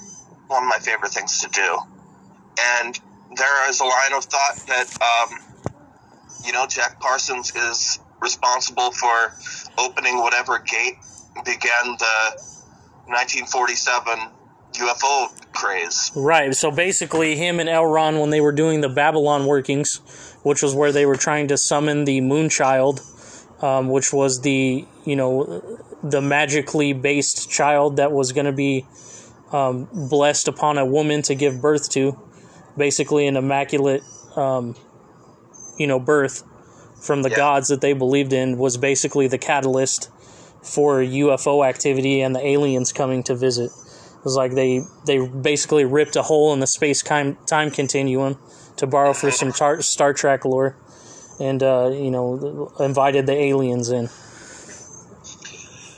Right. Yeah, there's that. I mean, the timing's right, I guess. Which Um, is a thought, I guess you could go down that rabbit hole, and I mean I can't necessarily say that I have enough information to refute that claim, but who knows? yeah, I yeah. mm-hmm. It's that's the thing about all this stuff. It's hard to refute. It's kind of to me, it's like that movie. I don't know if you've ever seen it with Jim Carrey called Twenty Three. I know about it. I have not seen it. and basically like he's linking all these things together and the more he links things together the more he unveils you know Yeah. to link together to the same thing and you come to find out he's just crazy at the end and i think a lot of this if you go too deep into it and you believe too much into what you're reading and you know listening to you can get stuck in that trap Yeah, you can see it everywhere. I I feel like I kind of evaded the, the sex trafficking thing. So okay, here's my thought on it. Right. um, again, I'm staying agnostic about it. Anything's possible, right? That's always in the background. Anything's possible. I don't know. I think that we live in a culture right now. Um, it kind of comes back to this true crime obsession that is going on at the moment, where everybody's a private investigator all of a sudden, right and is is just scouring the internet for clues and connections, right and they're there to be made, but uh, it can, it, yeah, like you said, if you start looking for the number twenty three, you're going to find it everywhere. right It's just it's just the way it's just the way the mind works. You make connections. It's like watching, uh, you know, it's like playing music and watching a cartoon on mute. You know, when Right. You when you, you know, when you're a teenager smoking weed, that seems like the, a good way to spend an evening. right or even without weed that's what we call the baby psychedelics Right? Yeah. Yeah. Exactly. It, I mean, it works amazingly well. It is it is mind blowing while it's happening. Um, but it does. It's uh, totally random. You can play any piece of music with any cartoon and it works. So Right. I, yeah, I, I, I feel like people are really getting off on their feeling of uncovering something. Right. And if you guys, as the listeners, don't believe what Reid is saying, all you really have to do is look at our industry of podcasting. Uh, you can go on Spotify right now, search True Crime Podcasts. You're going to have page upon page upon page of endless upon endless amounts of content for true crime, murder mysteries, even the occult. Um, you know, kind of the things I deal with, some paranormal stuff bleeds into true crime as well. Um, Yeah. So, yeah, I definitely would agree with that sentiment. Yeah, I don't like it. I, do, I just it just leaves a bad taste on it. It seems so like oh, it just seems like people taking pleasure in other people's suffering to me. Basically, what uh, my wife and I call murder porn. Murder porn, yeah, yeah, or just even just misery porn. I I mean, it's just people and people making themselves miserable. Right. Especially Uh, during this time when, you know, we need we need more positivity more than ever. Yeah. You know, we need more uh, irrationally exuberant podcasts Right. about um, you know ladies that wore barrels and jumped off of waterfalls and uh, yeah, I, right. I mean, that's the stuff that's interesting to me. I mean, yeah, there's some suffering involved in some of it, but it's all. I like weird stories of people um, that are just doing their thing, right. eh, no matter how little sense it makes. Um, that's that's what I dig. Um, and and the possibilities of, of reality, I do like. I like that too.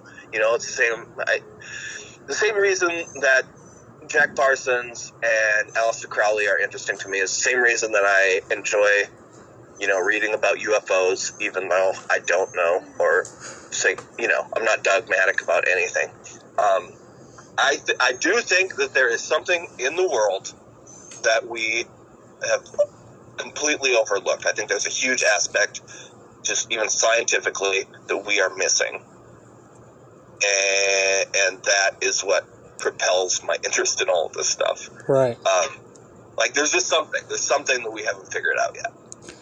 Well, that's why my podcast um, is it coming into existence. You know, it, it started out as just basically asking questions and interviewing guests and digging deep into these stories to see, you know, what what questions can we answer, uh, you know, just by investigating these things and maybe looking like taking deep dives into certain subjects or certain people that were important in those, um, you know, paranormal, esoteric, occult type communities.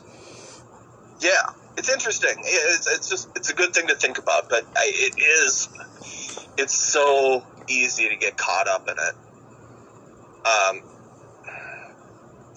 you you gotta keep uh, somewhat of an objective mind about this stuff because if you want to, if you let yourself, if you let your guard down, um, you could definitely start thinking that Crowley was onto something. Right. And if you believe in all the stories I've told on the podcast, hands down, um, you're not going to have a very good time sleeping at night because basically every monster under the bed, in the closet, and down the hall is coming to get you. So it's I not mean, a very all start to feel pretty hopeless. Yeah, it's right? not a very peaceful in All this, like, I mean, you can't just, you can't just. I feel like it's what's happening right now to society is like the ground is crumbling and not being replaced with anything right. concrete. You know, like it's like you the the bridge has been taken from under us, and somebody was like, "Well, here's you know, here's a bowl of Jello." Instead, or like I, you know, that's a Yeah. bad analogy. Well, I mean, Uh, look at what happened when sports came back. People collectively lost their damn minds on something that we've always had. And, you know, we were deprived for just a few months of it. And yeah, people were ready to go jump off bridges and things just because they couldn't watch the NBA or the MLB. Or we'll see what happens eventually with the NFL coming up. But, you know, that's that's just an example of what you're saying. yeah. I think sports are really kind of the last remnant of the monoculture um, that we've sort of lost, and like just the simple, simple monoculture. You know, it's not something you have to think about or worry about. Right. Um, I, it doesn't interest me at all, but I, I understand it. I mean, it's comforting Right. uh, uh, get upset and argue about things that ultimately don't matter. Well, I mean, I've always said that sports is a you know a simulated version of warfare, um, and Yeah. being a spectator of that is like something primal in the human uh, mind that's like you know satisfying to us. We want to see someone beat someone else, and it makes us feel better about ourselves on uh, on some primal level. And Right. you know, being deprived of a basic human, you know, I wouldn't necessarily say necessity because we could really do without sports if it came down to it, but definitely a need for like entertainment value or a distraction. Well, I think part of it is just that you have this whole population that's watching one thing at the same time, Right. The, which doesn't happen anywhere else anymore. the connectivity of it, you mean? Yeah, it feels like you're doing something as a nation. I don't know. That's probably an exaggeration, but at least everybody in your area is, or everybody that you consider a peer anyway is watching the same thing at the same time. Right. I, I think there's some there's there's a lot of appeal to that. Now, you had mentioned um, people doing things that they like doing. Uh, what's on the horizon for Reid and uh, the Irrationally Exuberant? Oh, I have so many episodes finished right now. I just I felt like writing and recording, and I did that and didn't release anything for a few months. Um, so uh, I've got an episode on UFOs that is coming up.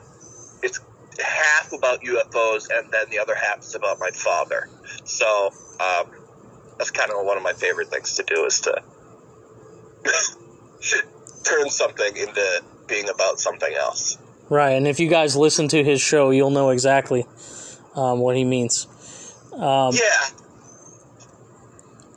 I, you know, like I, I, I would use probably the Johnny Appleseed episode as the main example, where it starts out. It, it is about Johnny, the historic Johnny Appleseed. But right. he also does have a, a sexual relationship with Bigfoot. Um, and there's, you know, uh, some religious. Uh, what's the guy's name? Why can't I think of the guy's name? Swedenborg uh, gets into a little Swedenborg too. Right. Um, who's another interesting fellow. But um, yeah, I, li- I like to find the other stuff. So yeah, there's there's UFOs and my dad, which he's he's gonna he's not going to like. It's gonna be uh, it's gonna cause a lot of problems for me. oh no! See, that's Yeah. the, the bad thing about being a podcaster is the honesty that you have to have, and uh, sometimes honesty is not the best for people.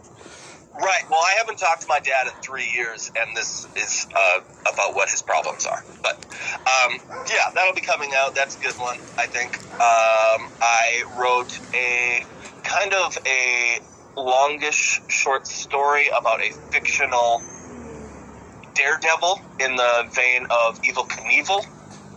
Um, that I'm. That's going to be a long episode. Um, what else? Uh, the Mandela Effect. See, the Mandela effect, going back to what we were talking about, that's another thing that if you go too deep down, you could lose your mind possibly uh, trying to figure out all those connections. Right. Uh, that one to me though is like it's so easily explained.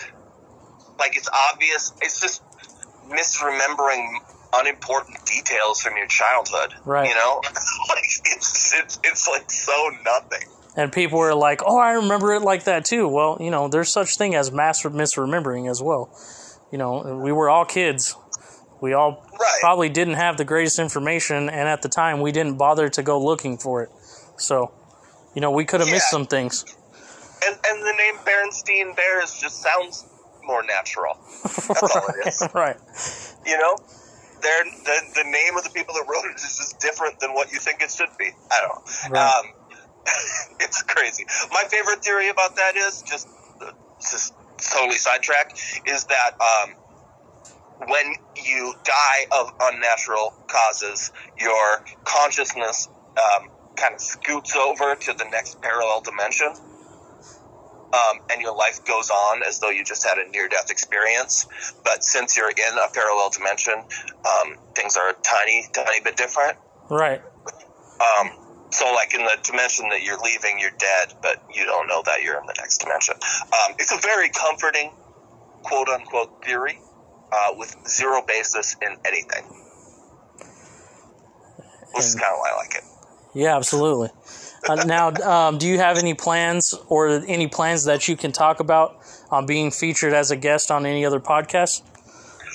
Oh man, I got so many booked from that post. I'm on like four, five others. Um, yeah, I don't even remember all of them off the top of my head, but I'll be on all sorts of shows. Awesome. That's great, man. I, you know, you're, in my opinion, one of the greatest podcasters out there, and you're real and you're genuine, and we need more people like that in the industry. Um, you know, I'm just going to go out and say it. We we need more Reid Messerschmidts and less Joe Rogans out there. Thank you. That's very sweet of you to say. Um, I mean, you gave my podcast a chance not knowing anything about it, and I feel like we've been having a great interview thus far. Um, Totally. You know, we've had we've been sidetracked a few times, but that's I think that has more to do with our collective personalities than anything Yeah. else. Um, how is Robert Pillar, if you don't mind me asking? Is he doing well? Ro- Robert's in Minneapolis. Um, we work at the same place, um, but we both work remotely. Okay. Um, he's he's good. He's he's he's you know uh, I, I think more upset than I am about the lack of concerts right now. Oh, I believe it. I'm I'm feeling his pain as well, being a a long uh, long term metalhead. So yeah, yeah, he's good. Robert's the best. I you know that's another one of the great things that came out of that show is I I had never really talked to him before. right. we started making that thing, and I consider him a really good friend. So um, that was, in and of itself, worthwhile. That's great. That's great to hear. Yeah. Um, now, the one more question for you: Did you ever get around to making that battle cardigan that uh, we joked about? I. No. No. I have a lot of patches that I've I've uh, accumulated. Well, see, you're a metalhead now. That's part of the right. That is, yeah. I should I should make the cardigan. I should. I, I think I'm going to do a metal episode of the irrationally exuberant and kind Oh, of man. summarize That would be fantastic. everything I did and but make it kind of you know more in line with that show Right. a little weirder. We Um, could uh, we could bring back some of those fake ad reads that you guys did as um. That's exactly right. I know some of them are good, and there were a couple that we didn't get around to recording. So I, um, yeah, I, I would like to do that. That sounds great, man. I look forward to hearing all of that. I look forward to seeking out all the podcasts that are going to feature you as a great guest. I want to once again thank you for coming into the Monsters Lair. Um, you know, you didn't know me from Adam. You took a chance. Here you are, and we had this interview, so I appreciate you for that. Um, also, I would like to extend the invitation to have you as a return guest in the future. And maybe we'll maybe we'll cover some UFO topics down the road. For sure. And, and lit- I, I love talking about this stuff, and that was super fun. So literally, whenever you want. Excellent, Reid. I appreciate it. Thanks for staying up late with me. Thanks for coming Yeah. into the Monsters Lair, and uh, we'll catch you on the flip side. Sounds great. Thank you. Thank you, Reid.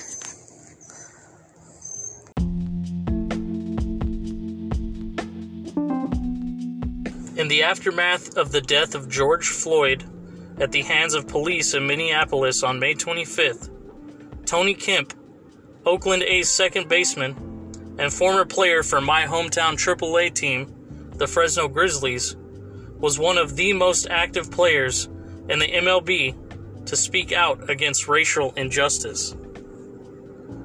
Unsure of how he might be received upon reuniting with teammates for summer camp, Kemp has been overwhelmed by the positive response and support from his teammates.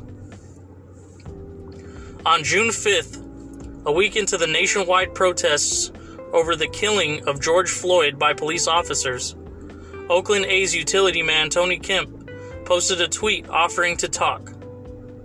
If anyone wanted to have a conversation about race or learn more about systemic racism, his virtual door was open. Two weeks later, he started a movement. The plus one effect. He is embodying a quote that I personally cite often and wholeheartedly believe in. In the words of Gandhi, he hopes to be the change he wants to see in the world by holding an honest and respectful dialogue with one individual at a time and starting a chain reaction that can change perspectives around the country. Kemp states that, quote, change one perspective, hope they can change another, and slowly we begin to see the type of systemic change that Kemp has been waiting for for a lifetime. Kemp's The Plus One Effect, in partnership with clothing brand BreakingT, sees part of their proceeds go to Campaign Zero, an organization dedicated to decreasing police violence with its hashtag 8CantWait initiative. Research shows more restrictive use of force policies can reduce killings by police and save lives. Tell your city to adopt all eight of these policies now. The eight policies are ban chokeholds and strangleholds, require de escalation, require warning before shooting, require exhaustive and to exhaust all alternatives before shooting. Duty to intervene, ban shooting at moving vehicles, require the use of force continuum to be put into place, and require comprehensive reporting by all parties involved. Another portion of proceeds from the plus one effect go to Gideon's Army, a group focused on dismantling the school to prison pipeline and interrupting the transmission of violence. In the United States, the school to prison pipeline, also known as the school to prison link or the schoolhouse to jailhouse track, is the disproportionate tendency of minors and young adults from disadvantaged backgrounds to become incarcerated because of increasingly harsh school and municipal policies. Exclusionary disciplinary policies, specifically zero tolerance policies, that remove students from the school environment, increase the probability of a youth coming into contact with the incarceration system. Risky problem behavior is something those students who were suspended will most likely engage in. Ways to break this cycle include prevention, encouraging cultural competence in teachers, and looking at rehabilitative practices such as restorative justice to keep young children in school to help them through any issues. The Plus One Effect t shirts are available in three styles a navy blue adult t shirt with a gold and white front and back print on a comfortable cotton poly blend crew neck, unisex sizing with a snug fit, ranging sizes small to 3X. A Kelly Green adult t shirt, gold and white front and back print on a super comfortable cotton poly blended crew neck, unisex sizing with a snug fit, sizes small to 3X, and a navy blue youth t shirt with gold and white front and back print on a comfortable cotton poly blend crew neck. The shirts are designed by Nick Torres and screened in the USA. Go to www.breakingt.com slash products slash plus one effect and order your very own the Plus One Effect shirt today and support productive and respectful discourse on the current race relations in our country while directly helping out great organizations focused on racial equality. Also, if you'd ever like to have a productive discourse on race relations, we are available to talk at any time. Thank you.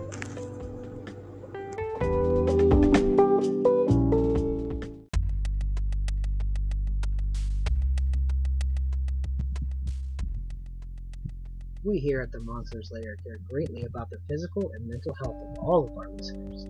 We believe it is important to pursue these goals on a daily basis, to live a happy and healthy life. With this goal in mind, we have partnered with FNX Fit and are now brand ambassadors for the brand. FNX is an excellent company based out of Salt Lake City, Utah, right here in the good old US of A. FNX is committed to creating innovative supplements of the highest quality that provide focus for a productive morning, energy to thrive throughout the entire day, and performance supplements to reach new goals. Unique sleep and recovery, form- recovery formulas to support any sport, and healthy supplements to support any active lifestyle for all your years to come. The Monsters Lair are proud ambassadors of FNX Fit. Together we rise. We become greater when we rise together. As the phoenix rises from the ashes, our mission is to provide fuel for greatness to live in victory every day.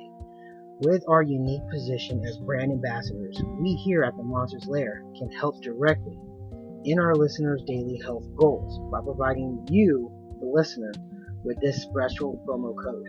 This code is TMLFNX20. With it, you can save 15% off any purchase you make from fnxfit.com.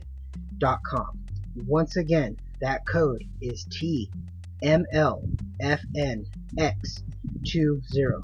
Go to fnxfit.com and check it out now. Thank you for all of your support. Let's be clear. Liquid death is a completely unnecessary approach to bottled water. In fact, they strive to be unnecessary in everything they do. Because unnecessary things tend to be far more interesting, fun, hilarious, captivating, memorable, exciting, and cult worthy than necessary things. For example, here's a short list unnecessary things smashing a guitar on stage and lighting it on fire, jumping over 14 Greyhound buses on a vintage motorcycle, and cat videos. Here's a list of some unnecessary, some necessary things: breathing, driving the speed limit, and colonoscopies. Liquid Death was started with the totally evil plan to make people laugh and get more of them to drink more water more often. How? By taking the world's healthiest beverage and making it just as unnecessarily entertaining as the unhealthy brands across energy drinks, beer, chips, and candy. Most products in the health and wellness space are all marketed with aspirational fitness models and airbrush celebrities. And many of us are fucking tired of it. Why should unhealthy products be the only brands with permission to be loud, fun, and weird? And let's be honest, almost all marketing and branding is just theater. So, they're going to treat our theater like a movie theater and have more fun with it. As longtime creative weirdos, they feel that positive, healthy change doesn't have to be boring and artless. If you want to have a bottled water at a concert, in a bar, at a party, in your car, or anywhere, it shouldn't have to also mean drinking from a plastic bottle that isn't actually recyclable, recyclable and eventually ends up in the ocean.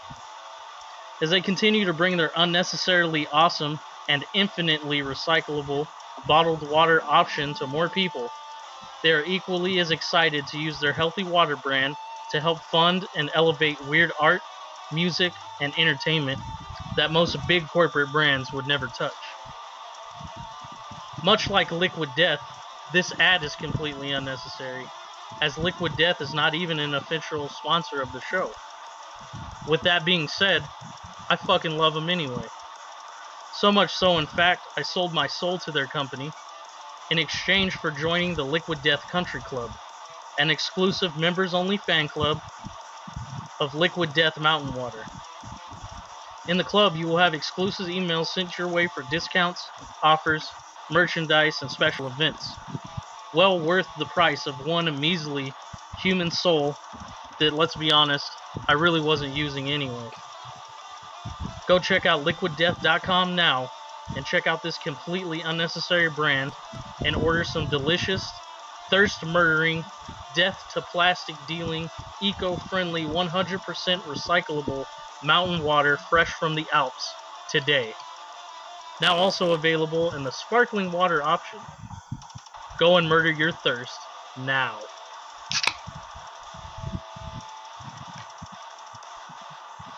Here to the camera.